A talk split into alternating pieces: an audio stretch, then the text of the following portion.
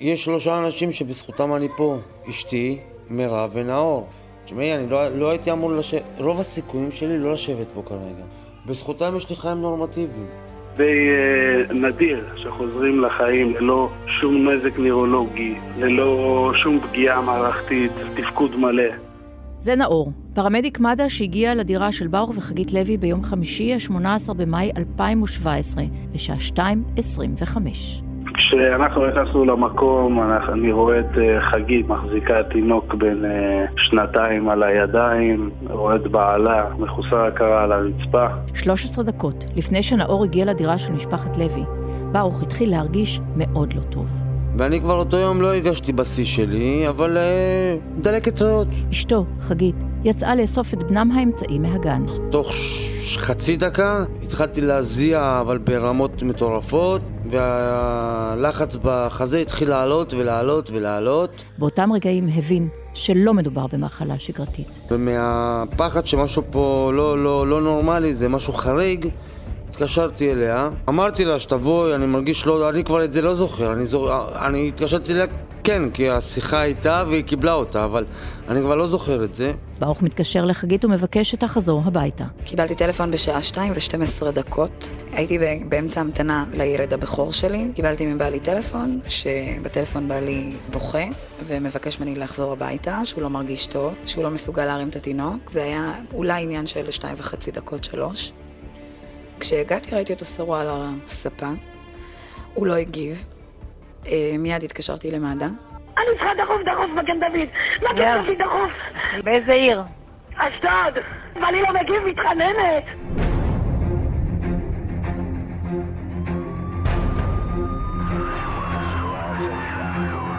רשת הקשר של גל"צ עם הדס שטייף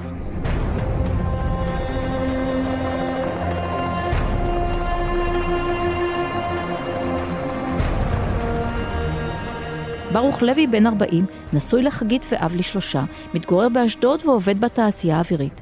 בדרך כלל הוא אדם בריא במשקל תקין, שלא עושה פעילות ספורטיבית באופן קבוע, ואולי לפעמים גם מגניב עוד איזה פרוסת עוגה. כלומר, כמו רובנו. אבל עכשיו הוא שכוב על הספה, לאחר שלקה בדום לב, הוא אינו מגיב, ליבו הפסיק לפעום, והוא מחוסר הכרה. אני לא רואה. אני לא רואה, כולנו נראה לי נושם! הוא לא נושם בכלל? כולנו נראה לי בבקשה! תקשיבי לי רגע, האמבולנס כבר יצא אלייך. האמבולנס יצא אלייך. הפרמדיקים נמצאים בדרכם לדירה, אבל מירב, קצינת המשמרת במוקד מד"א, שמתמודדת עם מקרים כאלה כבר 24 שנים, יודעת היטב שחייבים לבצע עיסויי לב באופן מיידי, עד להגעת האמבולנס. איפה הוא נמצא? על הרצפה? הוא נמצא על הספה! רגע, תוריד אותו על הרצפה. אני אוריד אותו על הרצפה? כן, תוריד אותו על הרצפה. אמא, אמא, אמא, אני עוד עם תינוק על הידיים? תוריד את קודם כל את התינוק. שים אותו בלוז. הפעולות שחגית מבצעת בדקות הקריטיות שבין ההתמוטטות ועד הגעת העזרה המקצועית הן אלה שיקבעו את תוצאות האירוע. קוקית! קוק, תגיב לי, מאמי! קוק! קחי את היד שלך, קחי את, את כף יד שלך, שימי את כף יד שלך אחד על השנייה ותתחילי לעשות עיסויים. במרכז בטח הזה, בין קו הפטמות שלו, תתחילי לעשות עיסויים. תשימי, תשימי כף יד אחת על השנייה ותתחילי לבצע עיסויים. אני עושה, אני עושה. האמבולנס יצא לך, אל תפסיקי. ברוך סבל מהפרעת קצב קטלנית בליבו שגרמה לדום לב, כינוי להפסקה המכנית של פעילות הלב, שבעקבותיה איבד את ההכרה. בעוד כשתי דקות יגיעו נאור וצוות הפרמדיקים לזירה, ויבצעו בו פעולות החייאה מיידיות ומצילות חיים. אבל עד אז, חגית לוחצת על חזהו, שוב ושוב ושוב. אני לוחצת, אני לא... תקשיבי, תמשיכי בלחיצות, תספרי. אחד, שתיים, שלוש, ארבע, חמש, שש, שבע, שמונה, תשע, עשר. תפתח להם, תפתח להם, אמא. תמשיכי, תמשיכי לעשות לחיצות לא להפסיק. אחד, שתיים, שלוש, ארבע, חמש, שש... הפרעת קצב קטלנית, כמו של ברוך, גורמת להפסקת פעילות משאבת הלב, וכך להפסקה בזרימת הדם בגוף. עיסויי הלב שחגית עושה נועדו להפעיל לחץ ולגרום לקיבוצי חדרי הלב. בכך מתאפשרת תנועת חמצן למוח, אשר דוחה במקצת את מות התאים. אם תיפסק אספקת החמצן לחלוטין, עלול להיגרם נזק מוחי ארוך טווח. אני הרגשתי שהיה לי חוויה חוץ גופנית, מה שנקרא. שהתנהגתי כמו רובוט. זאת אומרת, נכון, בכיתי, נלחצתי, אבל מבחינה מעשית, זה היה רובוט. אה, הייתי בסטרס מטורף, ואני זוכרת שהתחושה שלי כשעשיתי לו החייאה, זה אוטוטו אני שוברת לו את הצלעות. להמשיך. לא להפסיק, תמשיך לעשות רק לחיצות. תקשיב, קוק, קוק, תענה לי קוק! תוך כדי הדרכת ההחייאה, מירב מכוונת את צוות מד"א אל הדירה. יופי, תמשיכי לעשות ניסויים. איזה קומה את נמצאת? שנייה, שנייה. קומה שנייה ואיזה כניסה אחת יש לבניין? כן. תמשיכי, אחת, שתיים, שלוש, הנה כבר אצלם אצלכם עולים. שש, שבע, שמונה, תשע, עשר. אחד, שתיים, שלוש, ארבע, חמש! שש, שבע, שמונה, תשע, עשר. תמשיכי, תמשיכי לעשות ניסויים, תמשיכי. תודה. הם פה, הם פה, תודה. מישהו הגיע אלייך? כן, תודה. ביי ביי. אני רואה תמונה, סיטואציה מאוד מאוד קשה, עם כל שנותיי במקצוע, זה שוב הפרמדיק נאור. לראות אימא שמחזיקה תינוק ולעשות החייאה על גבר בן 40, שהוא אב, אב המשפחה. רואה תמונה מאוד מאוד קשה בין העיניים. לא עזבתי אותך, כי היה לי סטרס בגוף, שאפילו מד"א היה להם קשה לנתק אותה, אותי ממך. וכשהם ביקשו ממני לזוז, ולעשות לך את ההחייאה עם החשמל, אמרתי להם, אני לא זזה, אני רוצה לראות מה אתם עושים לו. נאור וצוותו העבירו את ברוך לבית החולים. במהלך הנסיעה הם המשיכו לבצע בו פעולות החייאה. למרות שליבו שב לפעום, הקשיים של משפחת לוי עוד היו רחוקים מלהסתיים.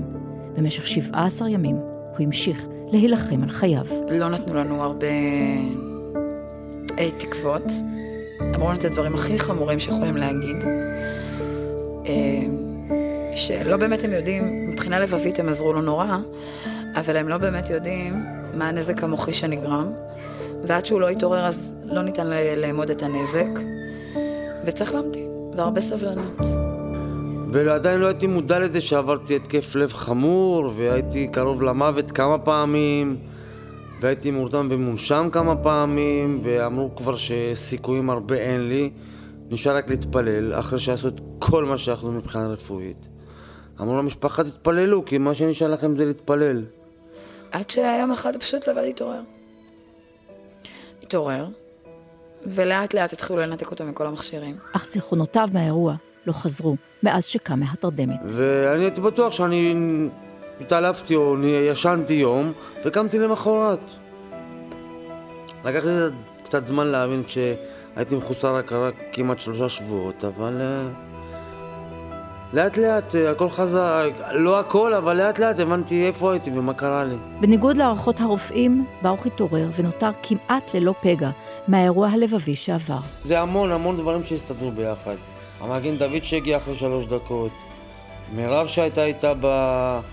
בטלפון ולא נתנה לה לאבד עשתונות כי היא הייתה התינוק שבוכה והילד שתקוע עדיין בגן ויש עוד מלא דברים דינמיים שזזו באותו רגע ואני עוד שוכב לה מחוסר הכרה על. על הרצפה והכל הסתדר ביחד שאני כמה חודשים אחרי זה מדבר איתה בשונה מהרושם העולה מהסרטים והסדרות בטלוויזיה, הסיכוי לשרוד דום לב המתרחש מחוץ לכותלי בית החולים קטן מאוד.